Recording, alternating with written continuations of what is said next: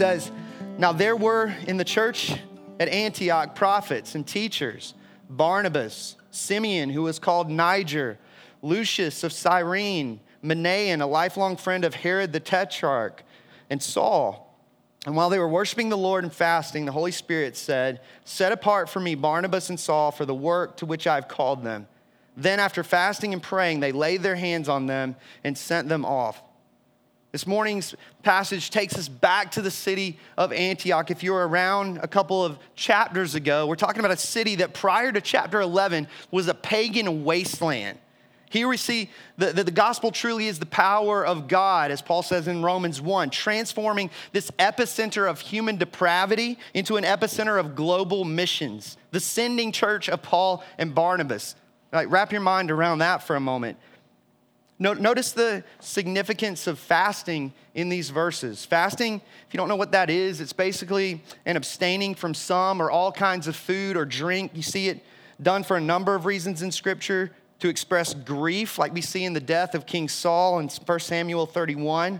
See people fast in order to seek the Lord's protection, um, as in the days of Jehoshaphat, 2 Chronicles 20. See people fast to express repentance, like the Ninevites in Jonah chapter 3. You see people fast in the Bible to express praise and adoration to God, like we find in Luke chapter 2, verse 37.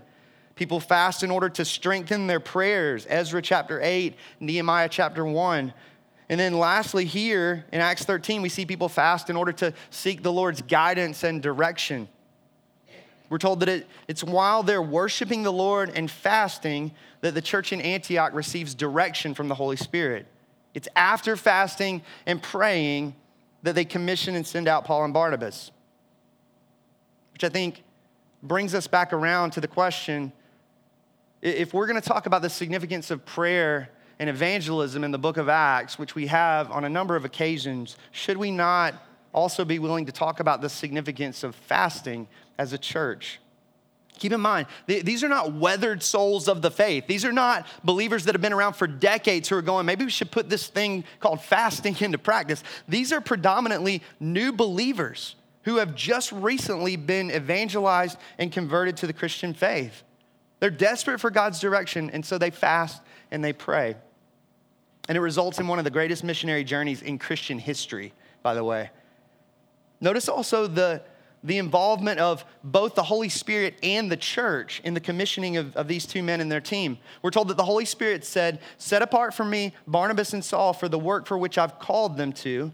And then, after fasting and praying, they, that is the church, laid their hands on them and sent them off. John Stott, in his commentary on Acts 13, he says this He says, Would it not be true to say that the Spirit sent them out by instructing the church to do so? And that the church sent them out, having been directed by the Spirit to do so. This balance, he says, will be a healthy corrective to opposite extremes. The first is the tendency to individualism, by which a Christian cl- claims direct personal guidance by the Spirit without any reference to the church. The second is the tendency to institutionalism, he says, by which all decision making is done by the church without any reference to the Spirit. Although we have no liberty, he says, to deny the validity of personal choice, it is safe and healthy only in relation to the Spirit and the church. Paul and Barnabas, in this moment, can have great peace of mind, knowing that their ministry was commissioned by the Spirit of Christ and the bride of Christ. And, and this is not so much an ordination service that we're talking about here, rather in identifying with these men and their team. Similar to how in the Old Testament, um, a person would place their hands on the sacrificial animal being offered up as a way of identifying with that animal. The church here is essentially saying, in sending you guys, we go. We're, we're with you in this. And, and notice that, notice that there's an element of adventurous faith here.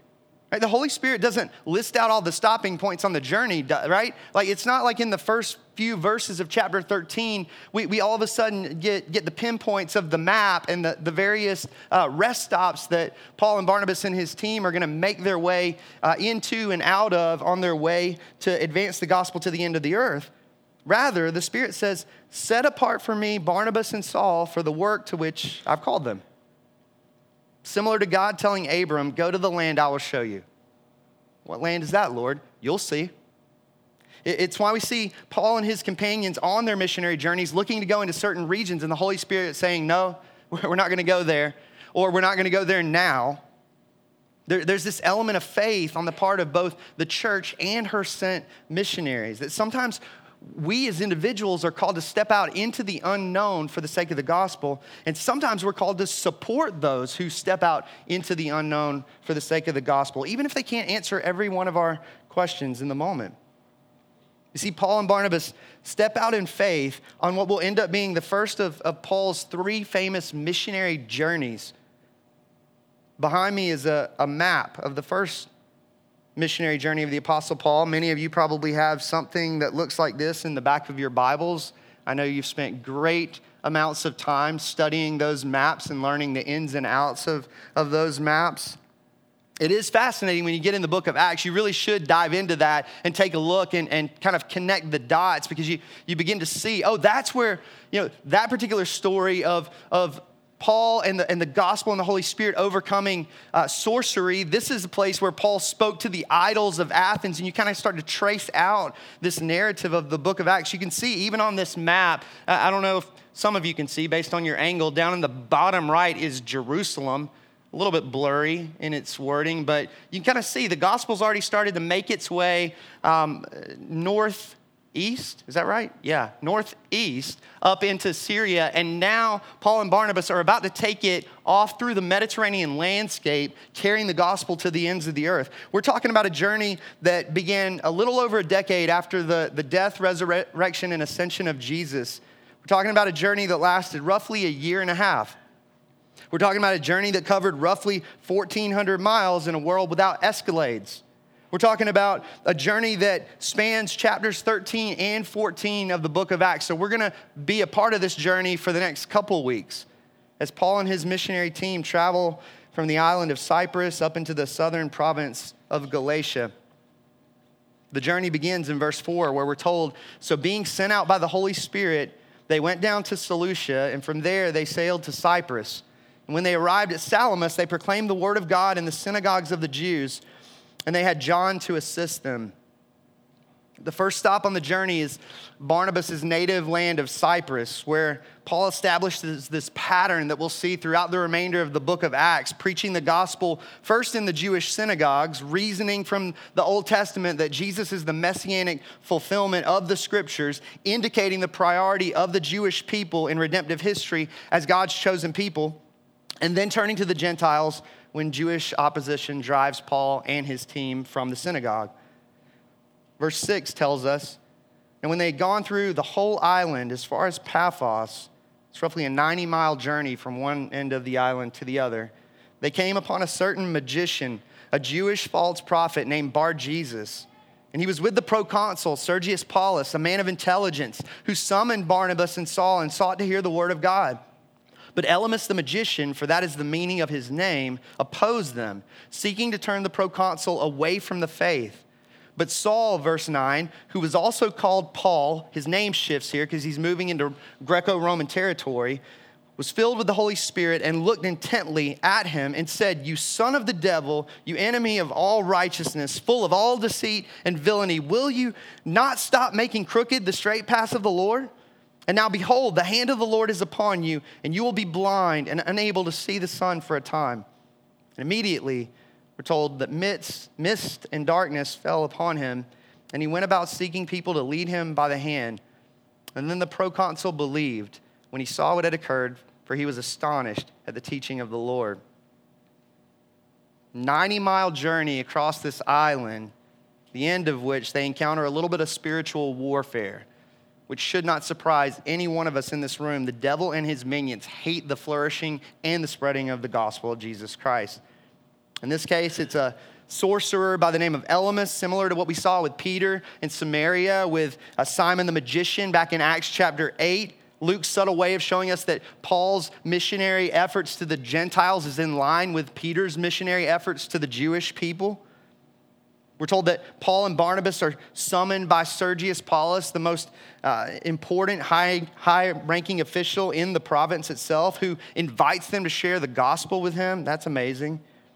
which is undoubtedly a threat to Elymas's prestige and livelihood. You can just imagine Elymas thinking to himself, what, what if the proconsul comes away from this conversation eh, convinced that it's foolish, maybe even wicked to receive counsel from someone like me? He feels threatened, and so he tries to turn the proconsul away from the faith, verse 8, and Paul confronts him. He's not having any of it. He says, Your name means son of salvation, but you're a son of the devil. I represent the way, capital W.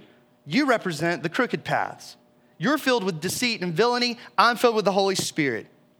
In the book of Isaiah, we're told that John the Baptist is predicted as one who would make straight, quote, in the desert a highway for our God preparing the way of the Lord as the forerunner of Jesus Christ. Elymas, in making crooked the straight paths of the Lord, acts as a forerunner of the devil of hell in seeking to turn the proconsul away from the faith. As a result, we're told that Elymas is struck blind, which is really God just giving him over to his own longings. You love the darkness? Here, it's all yours. One of the things that struck me this week and actually brought me to tears was thinking of, of what it must have been like for the Apostle Paul to see that. Having himself been blinded and led by the hand into Damascus, going back to chapter 9. Like the grace of God must have, must have just overwhelmed him in that moment. Like, that was me. That would still be me. But for the grace of God who, who called me out of darkness into his marvelous light. You just picture Paul breaking out into one of his moments of doxology and praise. We're told that the proconsul becomes a Christian, which is actually supported by inscriptions that have been found in Cyprus, declaring that not only he, but his entire family became followers of Jesus Christ, which is really cool. And a big deal because Paul will go on to say in 1 Corinthians chapter 1 verse 26 that the conversion of those of noble birth and powerful influence is rare. But here in Acts chapter 13, we see God make a straight path to use that imagery from Antioch to Paphos with Sergius Paulus in the crosshairs of his sovereign grace. Verse 13 goes on to say, Now Paul and his companions set sail from Paphos and came to Perga in Pamphylia. And John left them and, and returned to Jerusalem. Let me just stop there for a second We'll come back around to this in chapter 15. We, we don't know specifically why John Mark left the team. Many scholars believe that it was due to maybe homesickness, possibly fear, as the honeymoon phase of this missionary journey began to wear off. The journey became more treacherous. We do know that Paul talks in Galatians 4 about um, developing a severe illness, an illness that overcame him in his efforts to preach the gospel in Galatia, which is where this story's going in chapter 13. We're also told that uh, Paul tells us that the, the mountains that he uh, encountered in his missionary journeys were filled with bandits. Whatever the reason, Acts 15 will go on to tell us that Paul has a, a very negative reaction to the idea of taking John Mark on any further missionary journeys. But we also know, according to 2 Timothy chapter 4, verse 11, the very last letter that the Apostle Paul writes, he says this to Timothy. He says, Get Mark and bring him with you, for he is very useful to me for ministry. It's a reminder of God's restorative grace. Mark the abandoner becomes Mark the useful, and even ends up authoring one of the four gospel accounts that you find in your very Bible this morning. Verse 14 goes on to tell us, But they, that is Paul and Barnabas, and whoever else might have been with them on their team. They went on from Perga and came to Antioch in Pisidia. This is a different Antioch than the one we began verse 13 hanging out in. And, and, we're told that on the Sabbath day, he went into the synagogue and sat down. And after reading from the law and the prophets, the rulers of the synagogue sent a message to them saying, Brothers, if you have any word of encouragement for the people, say it. They have no idea the word of encouragement that they're about to get. This is not the, it's not the first time that we see Paul proclaiming the word of God in a synagogue, but it is the first time that we see the content of Paul's message. The very first recorded sermon of the Apostle Paul, we're about to read in its entirety. And we're told, looking ahead, that it's a message of salvation, verse 26. We're told that it's a message of good news, verse 32. Picking up in verse 16, it says So Paul stood up and motioning with his hand, he said, And here's Paul's first recorded sermon in Scripture Men of Israel, and you who fear God, listen. The God of this people, Israel, chose our fathers and made the people great during their stay in the land of Egypt. And with uplifted arm, he led them out of it. And for about 40 years, he put up with them in the wilderness. And after destroying seven nations in the land of Canaan, he gave them their land as an inheritance. Now, all this took about 450 years. And after that, he gave them judges until Samuel the prophet. Then they asked for a king, and God gave them Saul, the son of Kish, a man of the tribe of Benjamin, for 40 years. And when he had removed him, he raised up David to be their king, of whom he testified and said, I have found in David, the son of Jesse, a man after my heart, who will do all my will. Goes on to say, verse 23 Of this man's offspring, God has brought to Israel a Savior, Jesus, as he promised. Before his coming, John had proclaimed a baptism of repentance to all the people of Israel. And as John was finishing his course, he said, What do you suppose that I am? I'm not he. But behold, after me one is coming, the sandals of whose feet I am not worthy to untie. He's talking about Jesus there. Verse 26 Brothers, sons of the family of Abraham, and those among you who fear God, to us has been sent the message of this salvation. For those who live in Jerusalem and their rulers, because they did not recognize him nor understand the utterances of the prophets, which are read every Sabbath. They had just been read right before Paul stands up to deliver this sermon. They fulfilled every one of them by condemning Jesus. Verse 28 And though they found in him no guilt worthy of death, they asked Pilate to have him executed. And when they had carried out all that was written of him, they took him down from the tree and laid him in a tomb. But God raised him from the dead, and for many days he appeared to those who had come up with him from Galilee to Jerusalem, who are now his witnesses to the people. And we bring you the good news that what God promised to the fathers, this he has fulfilled to us, their children, by raising Jesus. And also, as also it is written in the second psalm, and now Paul goes back and quotes the Old Testament You are my son, today I have begotten you.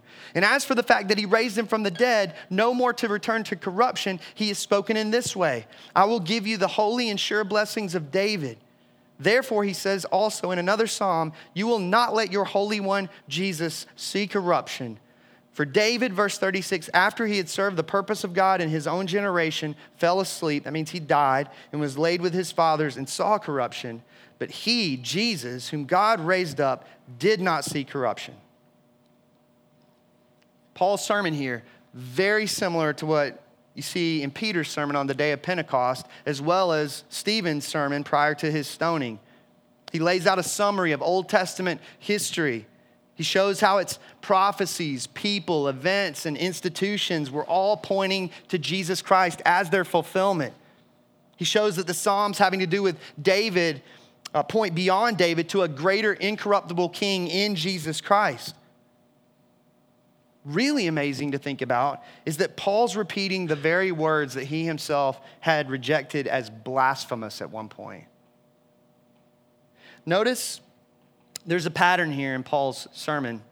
Notice who the great actor and author of redemptive history is.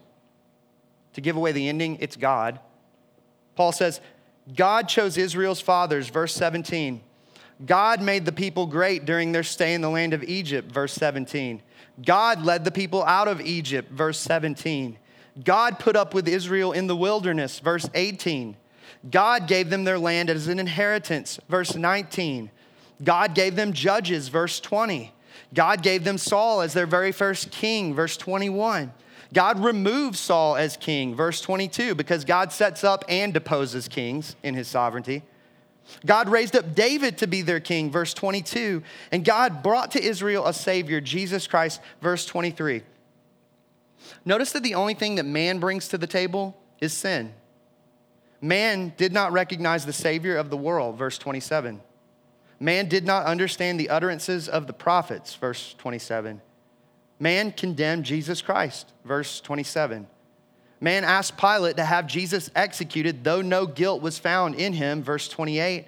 And man buried Jesus Christ, verse 29. And then Paul comes back around to book in the glory of God, and he says this in verse, verses 30 through 33. But God raised Jesus from the dead, verse 30, and God fulfilled his redemptive promises by raising Jesus, verses 32 through 33. In this great story of redemption, our contribution is nothing but our sin. See what Paul's doing here? This highly religious crowd who thinks that they bring something to the table in terms of their own merits in this story of redemption. Paul's saying, no, God is the great rescuer. God is the great author of redemptive history. And he's also the great actor of redemptive history in Jesus Christ, the author entering his own story as a character so that he might live the sinless life that we should have lived but couldn't so that he might bear sin's curse by hanging on a tree in our place, to use Paul's language here, so that he might rise from the grave as the great conqueror of sin and death. Paul then shifts to the application of his sermon, the so what of his message, you might say. In verse 38, he says, Let it be known to you, therefore, therefore, in light of everything I've just said, brothers, that though this man uh, that through this man forgiveness of sins is proclaimed to you, and by him everyone who believes is freed from everything from which you could not be freed by the law of Moses. Paul says, through Jesus, verse 38, sinners can know forgiveness. The word free in verse 39 is the, the Greek word dikaiao. Not to nerd out here, but that, that's oftentimes translated justified or declared righteous. Paul saying the law of Moses, verse 39, cannot justify us, cannot make us acceptable before God. So many people, particularly in the Southeast, get it completely backwards, wrongly believing if I obey law, then God will love me. Salvation. The problem with that is that the law can show us that we need saving. We've talked about this before if you've been around, but the law cannot save us.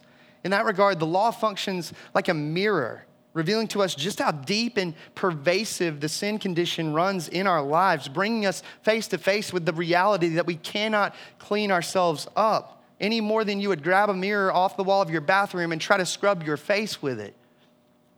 Job asked the question, Job chapter 9, verse 2 How can a man be in the right before God? Like, on, on what basis is God willing to declare a person righteous in his sight? There are droves of people in the world Maybe, maybe some even in this room right now who would say that the needle can and must be moved through good works, which is an amazing thing to think of just in and of itself. The mere thought of, of absolving guilt assumes a forensic problem before a higher power. It assumes a judicial status before a person's maker that, that has to be rectified somehow. And so much of the, the world em- embraces a plan of self rescue, self justification through good works.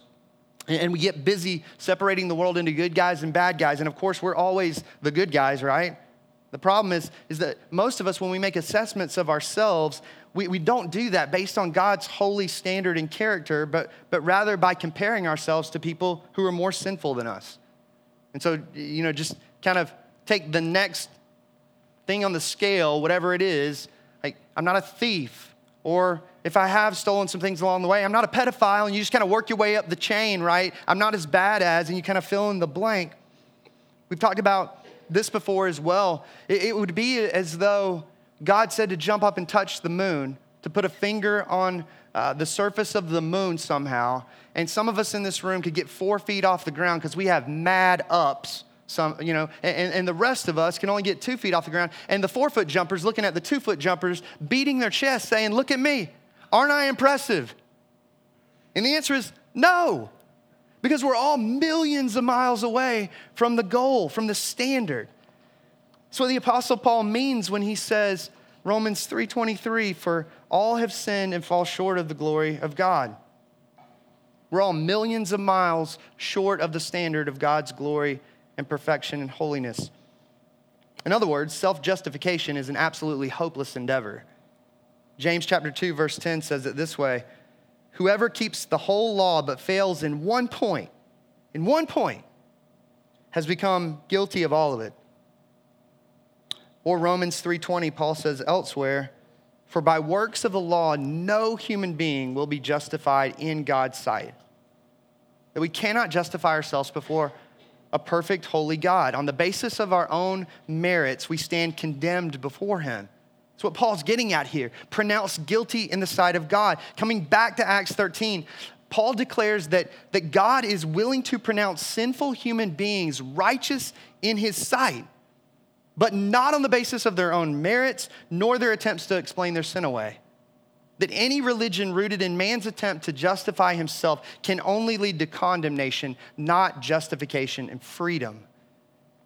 Like, we're not talking about a trial in which we're innocent until proven guilty. We're talking about a trial in which we've already been proven guilty with no hope of self wrought innocence that, that none of us in here can attend enough church services to justify ourselves before God. None of us can commit ourselves to enough community service projects to justify ourselves before God. There's no amount of money that we can drop into an offering plate that would justify us before God. Church membership won't justify you before God. Involving yourself in enough church related activities won't justify you before God. Think about this for a second. We're, we're in, I guess people still call it the Bible Belt. So, so think about this in light of that. Paul's preaching to a crowd far more religiously committed than any one of us in this room as we sit here this morning. And yet he says, God will not accept you on the basis of your own efforts to make yourself righteous before him. Not gonna happen. The law reveals to us our need for a Savior, but the law cannot save us. And so the question begs to be answered we talk about it a lot around here. How can guilty sinners have any hope of being declared righteous in God's sight? And the answer is simply by grace alone, through faith alone, in the person and finished work of Jesus Christ alone. That, that there are no innocent and guilty people, there are guilty people and Jesus who came to die on behalf of guilty people like you and me by taking our guilty record upon himself and gifting us his perfect righteous record by grace through faith Colossians 2, verses 13 through 14, one of my favorite passages in all of Scripture. And you who were dead in your trespasses and the uncircumcision of your flesh, God made alive together with him, having forgiven us all, all our trespasses, by canceling the record of debt that stood against us with its legal demands. How did he do so? He set it aside, nailing it to the cross. It's not about what any of us do or don't do, it's about Jesus and what he's done. That's the beauty of the gospel. God declaring guilty sinners righteous in his sight as a gift of grace. And it's a gift that we receive by faith. All we can do is believe. And, and even belief, Luke's gonna tell us in verse 48, is a gift of God's grace predicated on divine appointment. John chapter 6, verses 28 through 29 the disciples asked, What must we do to be doing the works of God? And Jesus answered them, This is the work of God, that you believe in him whom he has sent. Elsewhere in the book of Acts, we'll get there just a few weeks from now, Acts 16, verses 30 and 31, crazy story of a Philippian jailer being converted. Um, says, Then the, the Philippian jailer brought Paul and Silas out and said, Sirs, what must I do to be saved? And they said, Believe in the Lord Jesus, and you will be saved, you and your household. The question for every one of us in this room is this Have you given up on yourself? Have you given up on depending on your own goodness? Have you come to the, the conclusion that you cannot make yourself righteous before God? Declaring, Jesus, I believe in you whom the Father has sent. I trust you. I depend on you completely for any hope of righteous standing before God. Philip Ryken says this He says, We are acceptable to God not by keeping his law, but by trusting in the only man who ever did, Jesus Christ. So if you're not a Christian, you can declare trust in this Jesus even right now in this moment as you sit in your seat. Paul goes on to declare just what's truly at stake. Moving into verses 40 and 41, he says, Beware, therefore, lest what is said in the prophets should come about. Look, you scoffers, be astonished, astounded, and perish. For I'm doing a work in your days, a work that you will not believe, even if one tells it to you. Paul ends his sermon by quoting Habakkuk chapter 1, verse 5, basically saying, Don't, don't scoff at this gospel message. Don't scorn this Jesus who brings sinners into right standing with a holy God. Eternity hangs in the balance. Today is the day of salvation, brothers. Don't wait till we come back in the synagogue next week. Respond now. There's an urgency to this. Verse 42 gives us the response. It says, As they went out, the people begged that these things might be told them the next Sabbath. And after the meeting of the synagogue broke up, many Jews and devout converts to Judaism followed Paul and Barnabas, who, as they spoke with them, urged them to continue in the grace of God. The next Sabbath, almost the whole city gathered to hear the word of the Lord. Can you imagine? Almost the whole city? Going, we got to get in on this. Like, this is a different paradigm than what we've heard before. We, we think we're living in freedom, but we're in bondage. We got to come get some of this. There's initially this piqued interest in Paul and Barnabas' message and, and ministry, similar to what we see in the early moments of Jesus' ministry in the gospel accounts, and yet it's followed, as was the case with Jesus Christ himself, with hatred and hostility. If you go on to read verse 45, but when the Jews saw the crowds, they were filled with jealousy and began to contradict what was spoken by Paul, reviling him. And Paul and Barnabas spoke out boldly, saying, It was necessary that the word of God be spoken first to you, since you thrust it aside and judge yourselves unworthy of eternal life. Behold, we are turning to the Gentiles. For so the Lord has commanded us, saying, I have made you a light for the Gentiles, that you may bring salvation to the ends of the earth. Connecting to Jesus' very words in Acts chapter 1, verse 8. verse 40, 48 tells us, And when the Gentiles heard this, they began rejoicing glorifying the word of the Lord, and as many as were appointed to eternal life believed. Sobering. One of the one of the commentators I read this week said the people who knew their Bible the best became the most hostile toward the gospel. That's terrifying, particularly in a hyper religious context like we live in. Well versed in the scriptures, yet missing the gospel in it completely. Jewish opposition leads Paul to turn to the Gentiles, a pattern that we'll see over and over and over again in the book of Acts as we work our way through the remainder of this story. And God's sovereign appointment, we're told, results in the faith of many, which is an unfathomable display of God's grace. If it's true, going back to a verse that I threw up on the screen just a moment ago, all have sinned and fallen short of the glory of God. And if it's true that the wages of sin is death, then I would say, say it this way if God rescues just one, Sergius Paulus, as an example, how gloriously unfair.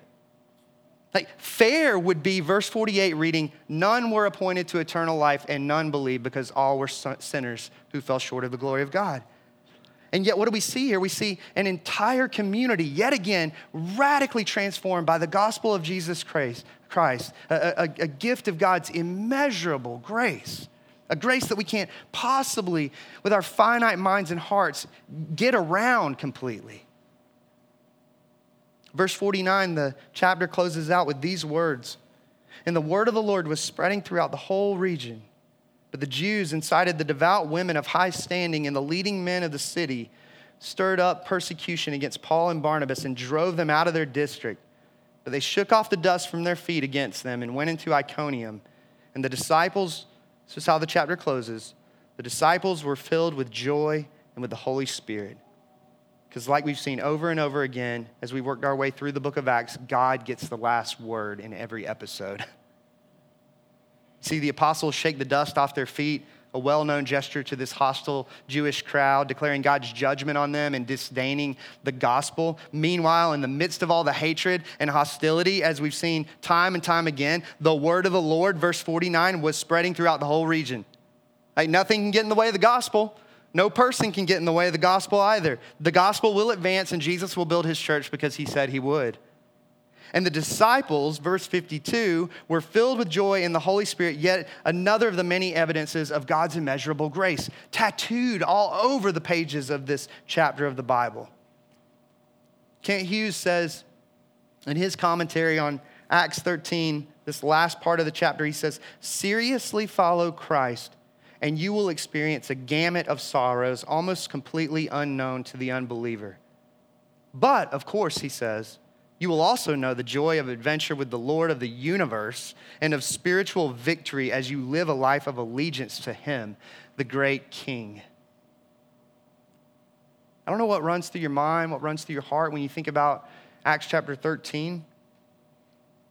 This is incredible food for my soul personally. I can tell you that to see the grace of God saturating these pages of Scripture. I'll just give you a few examples uh, uh, of what makes up the list as we close. And more came to mind this morning that didn't make it to the screen. We see the grace of God in rescuing Paul out of darkness. We see the grace of God in, in turning an epicenter of human depravity into a hub for global missions. We see the grace of God in the unified commissioning of Paul and Barnabas, in the sending of their best leaders so that the gospel might spread. We see the grace of God in the sustaining of a fasting, praying church. We see the, the grace of God in overcoming demonic oppression as Paul and Barnabas and their team encounter Elymas. We, we see the grace of God in the noble and, and powerful Sergius Paulus coming to faith. We see the, the grace of God in Paul's preaching, not just in, in substance, but, but even in the ability to contextualize and engage his audience and speak to their hearts in a unique way. I'm not done. We see the grace of God in the fulfillment of his promises in Jesus Christ. He actually did what he said he would do throughout the entire Old Testament. Throughout all 39 books that make up your Old Testament, God proved himself to be true to his word. We see the grace of God in declaring sinners righteous in Christ because we certainly can't make ourselves righteous before God. We see the grace of God in the gift of belief itself. We see the grace of God in sustaining Paul and Barnabas on the journey through all the treacherous paths, through the illnesses, through the hostile opposition and the persecution. We see the grace of God in the nations being exposed to the good news of Jesus Christ, that this isn't just for Jew, but Gentile as well. And we see the grace of God in the spirit filled joy of the saints of God. Hallelujah.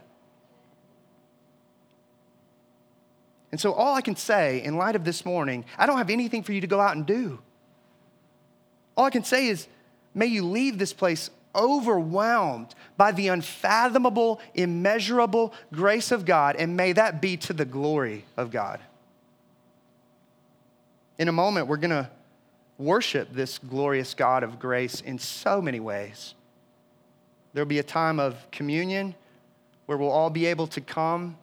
Uh, if you're a Christian, that meal is for you and receive the bread representing the broken body of Jesus, dip it in the cup representing his shed blood and just to sit in awe that as a sinner, the wages that were any of ours in this room was death.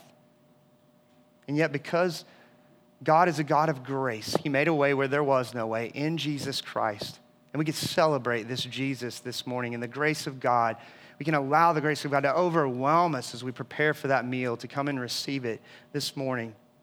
There'll be people to pray with and for you in the back of the auditorium this morning, which is another act of worship. It's called the throne of grace that we approach as Christians, the author of Hebrews tells us. And so there's something beautiful that even puts the grace of God on display as we simply close our eyes, or don't close your eyes, I don't care. You don't have to close your eyes to pray, but approaching the throne of, of God's grace through our great mediator and high priest, Jesus Christ, who has torn the curtain of the temple and made God approachable for us. That even us praying is a declaration that God is a God of glory and of grace. Have an opportunity to do that and then we get to sing of this God. And I'm certain that the words glory and grace and goodness will be tattooed all over that screen in the lyrics of what we're about to sing.